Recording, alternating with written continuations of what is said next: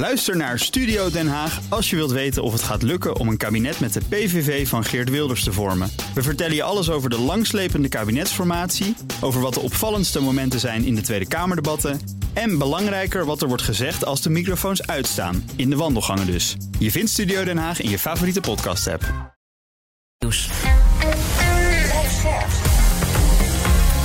BNR Nieuwsradio. Beter. Harmke Pijpers. Een nieuwe coronagolf komt op ons af, maar Nederland is open en dat willen we ook zo houden. Dat was de boodschap van het kabinet vorige week. De gevolgen van het sluiten van horeca, sportclubs, theaters, scholen en verpleeghuizen worden namelijk nu pas echt zichtbaar.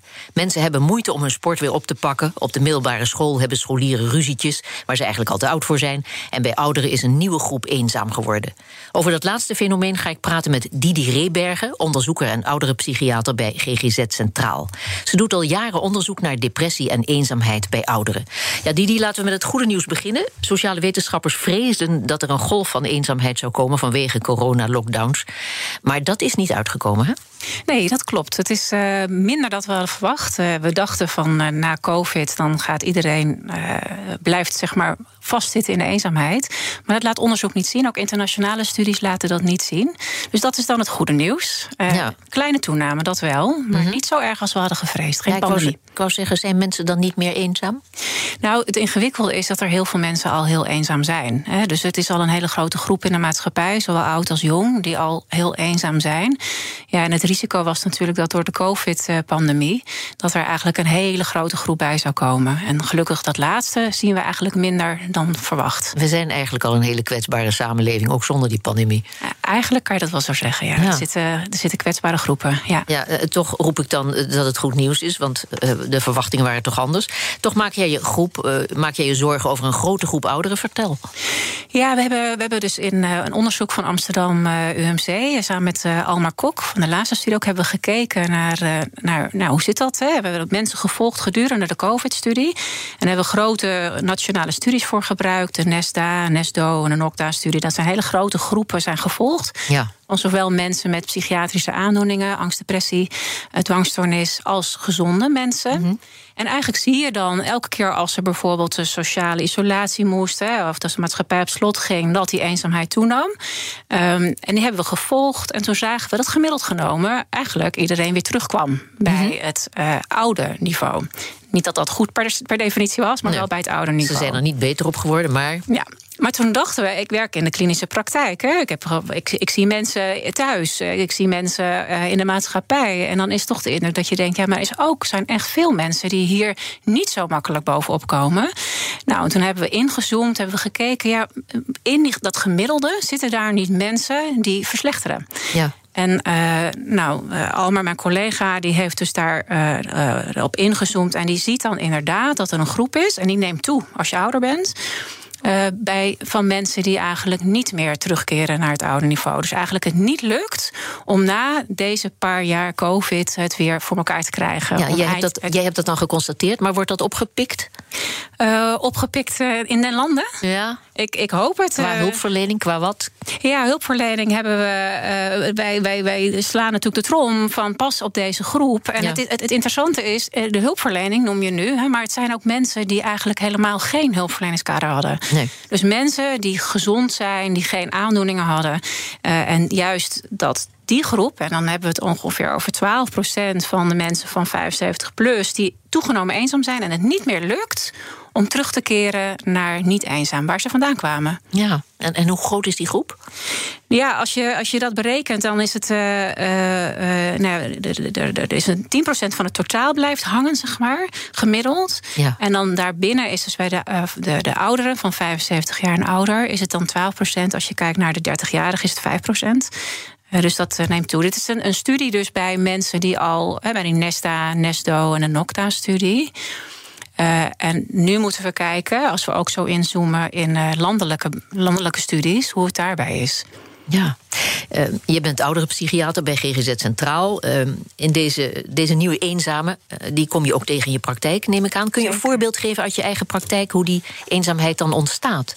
Ja, wat we, wat we een heel mooi voorbeeld van mensen die gewoon een ritme hebben, na pensionering dingen hebben opgepakt, kaartclubjes hebben, tennissen, zwemmen en dan op die manier een mooie dagstructuur mm -hmm. voor, de, voor de week. En wat je dan ziet is na COVID valt dat weg. Ja. En dan vervolgens moet het uit jezelf komen om dat weer op te bouwen. En dat stukje is lastig. Dus dan, dan, en dat is wel het verschil hè, dus met, met jongeren. Dus bij de ouderen, die, dat, dat valt dan stil. En dan zie je soms ook dat mensen wat slechter ter been zijn. Dus de drempel is al wat hoger. Ja, en jongeren worden meegenomen. Ja, en jongeren worden meegenomen. Ja. En eh, laat onverlet, hè, heel belangrijk wat er gebeurt onder de jongeren. Dat staat buiten kijf. Ja. Maar uh, voor de ouderen is het heel ingewikkeld. Dus dat de maatschappij veel minder op ze wacht, als ik het even zo mag zeggen. Ja. En, en toch, als je het zo beschrijft, dan denk ik, het klinkt toch vrij simpel. We moeten daarop af, of die mensen. Maar dat gebeurt dus niet. Ze wekken niet de indruk dat dat nee, ze, dat is, iets nodig ze hebben. zijn ook een beetje onzichtbaar, dus Mhm. dat is lastig. Ja. Um, en, uh, en ik denk wel dat er een groot pleidooi moet zijn uh, om wel erop af te gaan. Uh, je moet op een of andere manier ze weer terug in het ritme krijgen. En dit klinkt een beetje paternalistisch. Het is niet Mhm. de bedoeling dat, dat wij nu zeg maar hè, op, een, op een grote groep ouderen afgaan en je moet dit of je moet dat. Maar we zien wel dat in de praktijk het ingewikkeld is om uit jezelf, als je eenmaal eenzaam bent en in spiraal bent, dat het dan lastig is om daaruit te komen. Ja, dan heb ik ook begrepen dat er een verschil is tussen sociale en emotionele eenzaamheid. Ja. Leg dat uit? Ja, dat is heel belangrijk en heel goed dat je daar, uh, daarover begint. Het is namelijk ontzettend. Uh, ja, uh, groot verschil. Soms hebben mensen een groot netwerk. Die hebben heel veel contacten om zich heen. En dan denk je, dit valt mee. En dat is eigenlijk de sociale eenzaamheid. Sociale ja. eenzaamheid is hoeveel contacten heeft iemand. Dat is het netwerk om iemand heen. Dat wil alleen niet zeggen dat die kwaliteit van het contact diepgaand is. Mm -hmm. Dus dat je echt iemand hebt bij wie je terecht kan. Als je verdrietig bent, als je iets wil bespreken, als je angstig voor iets bent. En dat is emotionele eenzaamheid. Dus dat is echt die kwaliteit dat je, dat je een naaste hebt met wie je diepgaand contact hebt. Ja. En komt eenzaamheid veel voor bij ouderen? Ja, er komt, uh, komt heel erg veel voor. Er zijn uh, van het CBS ook cijfers over. En die vind ik best schrikbarend. Uh, ook bij jongeren overigens. Maar bij 75 plus heb je overal ongeveer 40 procent. Maar 85-plussers zit je wel boven de 65 procent. Um, ja, dus dat is een fors percentage. Ja, maar ook bij andere leeftijdsgroepen komt het veel voor, toch? Ja, zeker. Ja. Alleen de, de, de 75-plussers spannen wel de kroon. Ja. Ja. ja. Maar hoe ontstaat die eenzaamheid nou? Wat weten we daarvan? Ja, de, de, de eenzaamheid is een soort van langer durend proces natuurlijk waar je in komt. Kijk, ofwel je hebt je leven lang een risico, dus dat je, dat je moeite hebt met sociale contacten maken. Dat ja. is er natuurlijk ook. We hebben het nu over de groep die door de COVID er extra ingekomen is. Mm -hmm. En eigenlijk zie je dan um, um, ja, dat het dus voor deze mensen, ja, ik zeg maar even use it or lose it. Op het moment dat je eigenlijk steeds verder alleen komt, dan, dan trek je terug en dan neemt het doelgericht gedrag af. En dan blijf je op de bank zitten, zeg maar. Dan kom je veel minder tot actie. Nou, helemaal als je al wat cognitief achteruit gaat, hè, als er wat geheugenproblemen zijn, dan zie je soms ook wel dat mensen wat meer apathie krijgen. Dus mm -hmm. wat, wat minder initiatief nemen. Ja, en als je dat samenvoegt, dan, uh, dan leidt dat tot eenzaamheid. Daarom lukt het dus deze ouderen niet meer. Nee. Nee. Heeft dat ook te maken met, uh, met het sociaal brein?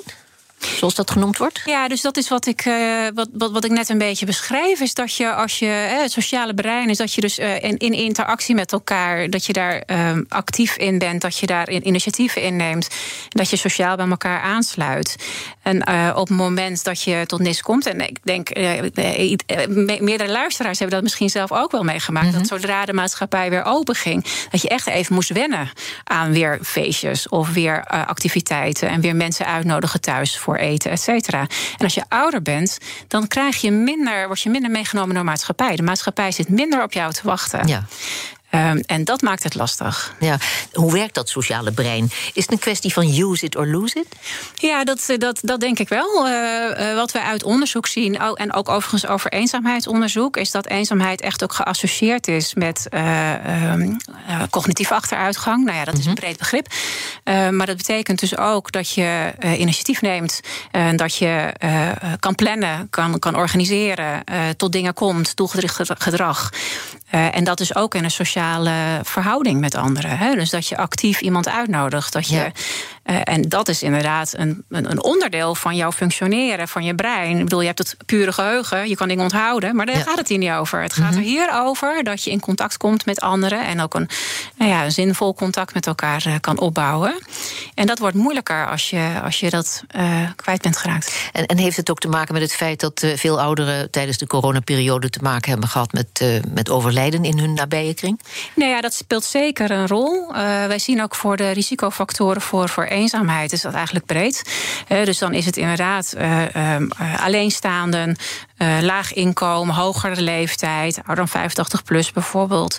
Nou, verminderde gehoor, verminderde zicht, allemaal dat soort dingen bij elkaar. Mm -hmm. Maar ook heel belangrijk, een live event. Dus verlies je iemand met wie je eigenlijk de aansluiting had, met wie je samen naar die tennisvereniging ging, dan is daarna heel lastig om dat op te pakken. Los van de rouw die er is natuurlijk, hè, omdat je naast een verliest, ja. maar je bent ook je motor kwijt. Als je een duo was, dan moet je opeens in je eentje moet je dat uh, gaan doen. En dat is, zie ik in de praktijk heel veel. Dat na het overlijden, bijvoorbeeld van een naaste, maar ook van een zus of een vriend, dat dat een uitdaging is om dan uh, dat zelf te gaan doen. Ja, ik las in een artikel in Trouw waarin je zei: uh, de maatschappij zit minder op ouderen te wachten. Wat, wat bedoelde je daar precies mee? Ja, dat, dat is een, een, een verdrietige uitspraak eigenlijk. Maar ja. ik denk dat het zo is dat, dat ouderen meer aan de zijkant staan. Uh, op het moment dat je kijkt naar bij jongeren, waar ook eenzaamheid een groot probleem is geweest, waar we overigens zien dat dat meer nu weer terugkeert naar de, hoe het voorheen was. Ja. Maar daar roepen de collegezalen, kom naar ons. Daar zijn de feesten, ja. de festivals. Daar zitten meer maatschappelijke uh, roep om ze weer terug te halen de maatschappij in en het ritme in. En bij ja. ouderen is dat minder. Dus ja, veel minder. Tegendeel heb ik het idee. Hè? Ja, dat bedoel, ben ik met je we eens. Moeten, ja. Uh, mensen zitten erop te wachten dat die grote huizen vrijkomen. Er zijn allerlei signalen die je, als je als je, je kwetsbaar voelt. Ja, en dat is echt een gemiste kans, denk ik. Want ik denk dat we echt met elkaar, met ouderen ook, en, uh, uh, een heel groot potentieel hebben om samen, ook veel meer als je het hebt over zingeving bijvoorbeeld, uh, om elkaar te vinden. maar de route daar naartoe is blijkbaar jaar in jaar uit ingewikkeld. Ja, je maakt je dus ernstig zorgen over deze nieuwe eenzame ouderen. Want wat, wat zijn de risico's die met die eenzaamheid gepaard gaan? Ja, die zijn, die zijn groot. En die zijn ook breder dan dat je denkt, eigenlijk. En er zijn ook wel grote studies geweest die hebben dat onderzocht. Nou, dan heb je risico's op lichamelijk vlak. Dus uh, in de zin van dat je achteruit gaat in je functioneren, uh, slechte voedingstoestand, vallen, maar ook hart- en vaatziekten, ook sterfte. Ja, en even over die hart- en vaatziekten, eenzaamheid, dat heeft iemand een keer uitgerekend in een grote meta-analyse. Eenzaamheid staat dan gelijk aan 15 sigaretten per dag. Beter. 66% van de ouderen is eenzaam en door corona is er een nieuwe groep eenzame ouderen bijgekomen. Ouderenpsychiater Didi Rebergen maakt zich hierover grote zorgen, want eenzaamheid is net zo ongezond als het roken van 15 sigaretten, zei ze. 15 sigaretten per dag dan. En nu is er dus een nieuwe groep die grote risico's loopt. Ja, daarmee is, is nog niet alles gezegd, want er zijn nog meer risico's, zei je. Hè? Ja, zeker. Uh, dus uh, nou, los van de lichamelijke risico's hebben we natuurlijk ook uh, geestelijke risico's. Sterke associatie met depressieontwikkeling, maar ook met met uh, cognitieve achteruitgang, dus dementie. Uh, en een breed verminderd welzijn. Voor de maatschappij grote risico's. Toename van eerste hulpbezoeken, huisartsbezoeken, ziekenhuisopnames. En het is allemaal aangetoond. Hè? Dus het zijn, dit zijn grote dingen en breed. Het is een, een brede risicofactor voor heel veel lijden. Ja, kortom, hoog tijd voor actie. Wat, wat kunnen we doen om eenzaamheid bij ouderen te doorbreken? Ja, dat is een, een hele belangrijke vraag. De, de, de ministerie van VWS heeft wel natuurlijk één tegen één eenzaamheid gelanceerd. Um, ja, en in de eerste week van oktober is ook de week tegen eenzaamheid. Um, oh jee. Ja, ja, daar gaan we. Ja. Wat gaan we dan allemaal doen? Ja, nou ja, Al die kijk, en daar vol met mensen die schuchter aanbellen. In het kader van de week van de eenzaamheid. Ja. Nee, maar nou wat kijk, moet er van terechtkomen? Ja, dat is precies die uitdaging. Dat je denkt van, nou oké, okay, dat zijn de grote initiatieven. Maar hoe is het voor jezelf? En als ik kijk ook naar mezelf, iedereen is ook druk. Hè? En de mantelzorgers, die hebben best wel grote taken. Ja. Uh, Kortom, je belt aan, je zegt het is de week van de eenzaamheid, dus...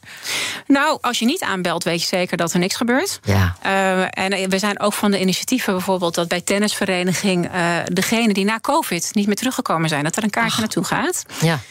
Um, maar als ik ook kijk bij onszelf, we hebben nu net een uh, subsidie gekregen om te kijken naar uh, uh, of we bij grote bedrijven mensen kunnen vinden die met onze patiënten van de polykliniek kunnen gaan wandelen.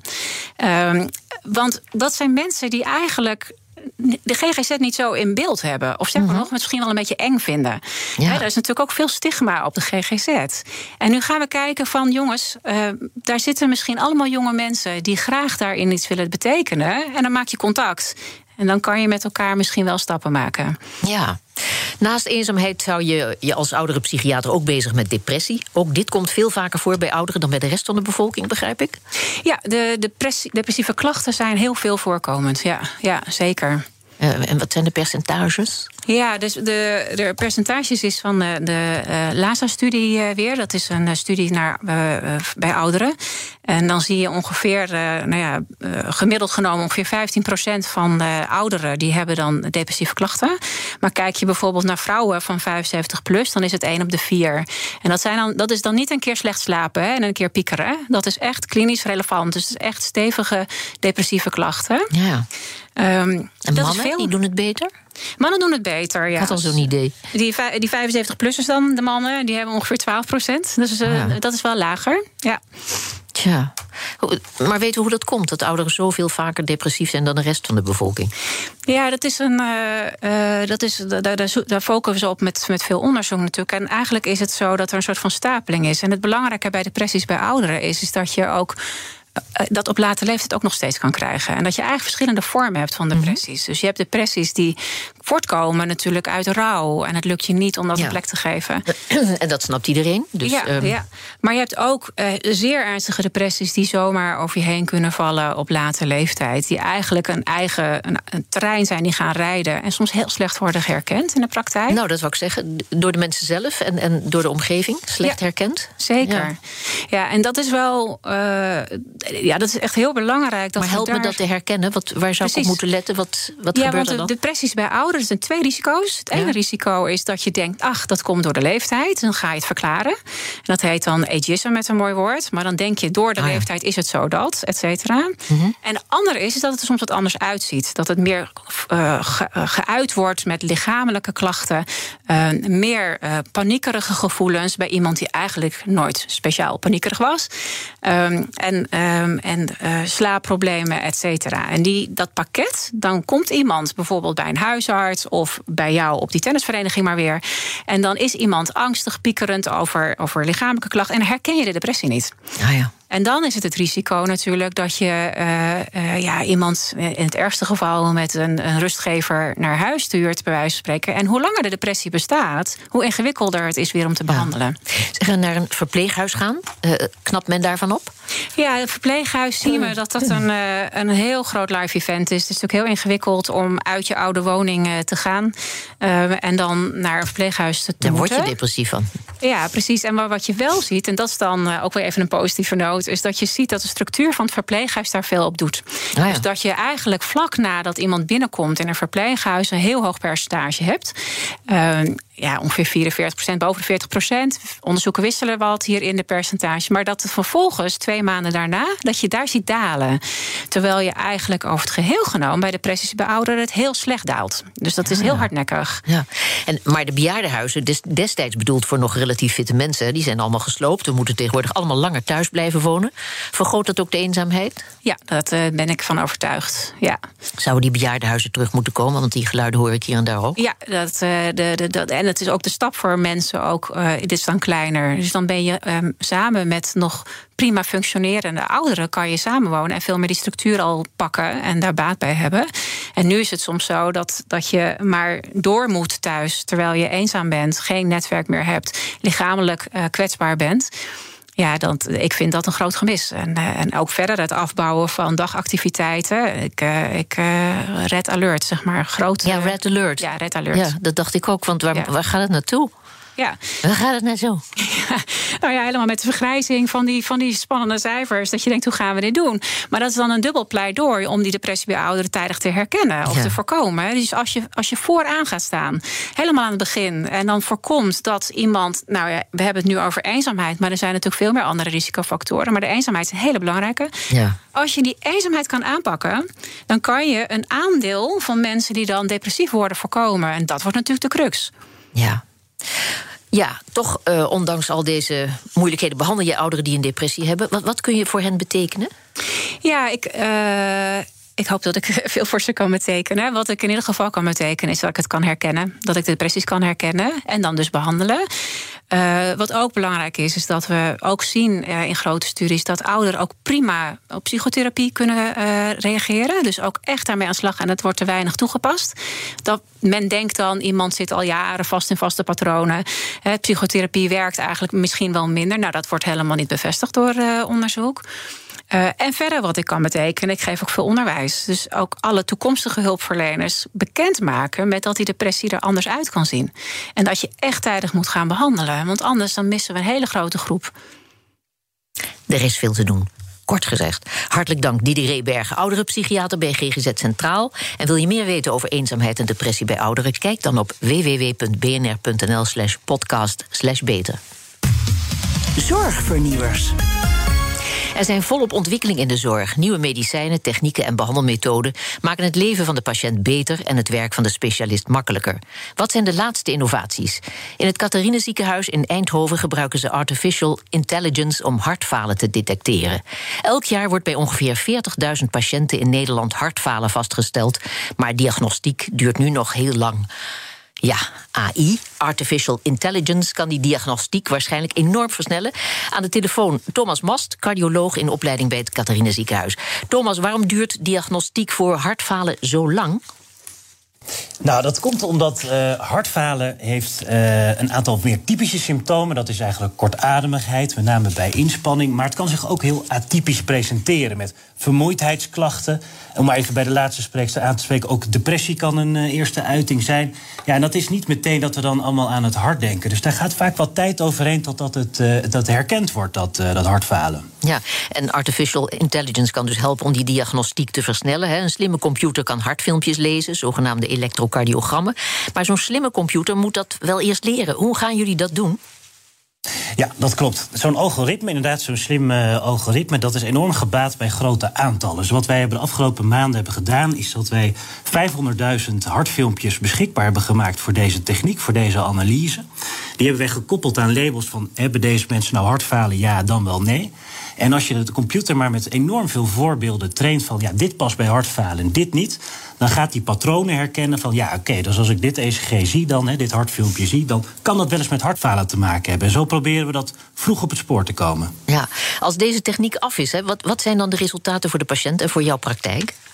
Wat we op dit moment zien is inderdaad op de polyk vanochtend nog uh, op polykliniek gehad, is dat het vaak dus lang duurt hè, voordat de patiënten uh, bij ons komen. Dus de klachten zijn al lang aan de hand. Het hartfalen uh, is ook uh, in een gevorderd stadium. En voor de patiënt kan het dus zijn dat we hoe vroeger we detecteren, hoe eerder we het ook kunnen behandelen. En dat kan voor de overleving, maar ook voor de kwaliteit van leven enorm goed doen, omdat we het eerder uh, kunnen behandelen. Ja. Gaat deze techniek de zorg ontlasten, denk je? Misschien kunnen we dan ook bijvoorbeeld opnames voor hartfalen, wat een steeds groter aandeel wordt van onze klinieken in het ziekenhuis, omdat mensen natuurlijk steeds ouder worden. Uh, die hopen we te kunnen voorkomen. Want als je vroeg behandelt, kunnen we ze hopelijk uit het ziekenhuis houden. En dat kan de zorg natuurlijk weer, uh, weer een stuk ontlasten. Mooi, dankjewel Thomas Mast. En wil je meer weten over de artificial intelligence in de cardiologie? Kijk dan op www.bnr.nl slash podcast slash beter. En tot zover deze uitzending van BNR Beter. Deze uitzending is terug te luisteren op bnr.nl, via de BNR-app en op uw favoriete podcastplatform. Ik ben Harmke Pijpers, graag tot een volgend spreekuur. Dit is